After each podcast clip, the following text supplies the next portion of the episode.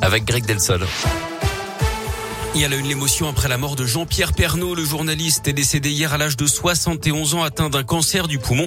Il fut notamment le présentateur vedette du JT de 13 heures de TF1 de 1988 à 2020. Un record de longévité dans l'histoire de la télévision française.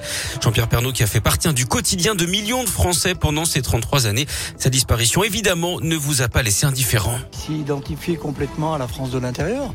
Donc on perd un grand journaliste qui laissera un grand vide dans la mémoire collective des téléspectateurs de TF1. C'est la disparition de quelqu'un qui a su amener les régions euh, au, cœur de l'information euh, nationale.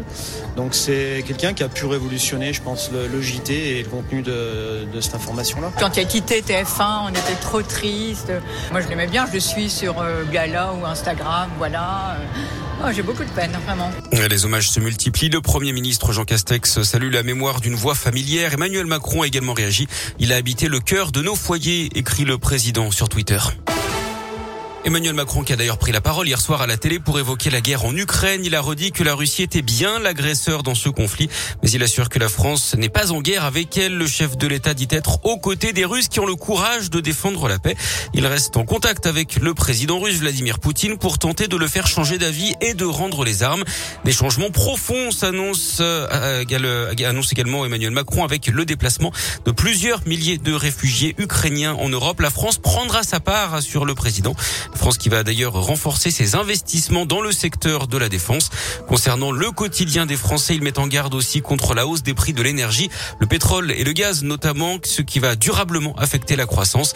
Il promet une réponse adaptée. Il a d'ailleurs chargé le Premier ministre Jean Castex d'élaborer un plan de résilience économique.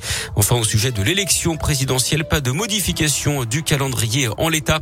La guerre en Ukraine, elle se poursuit sur le terrain. La ville de Kherson, 300 000 habitants et point stratégique pour le contrôle de la mer Noire dans le sud du du pays est tombé aux mains des Russes. Les bombardements s'intensifient également sur Kiev, la capitale, et sur Kharkiv, la deuxième ville du pays. Des attaques qui visent également les quartiers résidentiels et la population civile.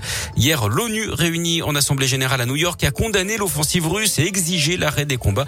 En attendant, l'exode se poursuit. Près d'un million d'Ukrainiens ont fui leur pays en une semaine. En bref, aussi dans l'actu local, cet accident de bûcheronnage hier dans l'Ain, ça s'est passé euh, vers 14 heures à Rigna. La victime a été touchée à la tête par une branche d'après le progrès. L'homme a pu lui-même alerter les secours. Il a été conduit à l'hôpital pour des examens. Du sport du foot, Nice-Nantes, ce sera l'affiche de la finale de la Coupe de France après la victoire des Nantais au tir au but contre Monaco hier soir. Finale qui se jouera le 8 mai prochain au Stade de France et puis en tennis, le deuxième tour de l'Open 6e sens métropole de Lyon. On suivra également aujourd'hui la dernière française en lice, Caroline Garcia qui affronte l'italienne Trebisan 96e au classement mondial.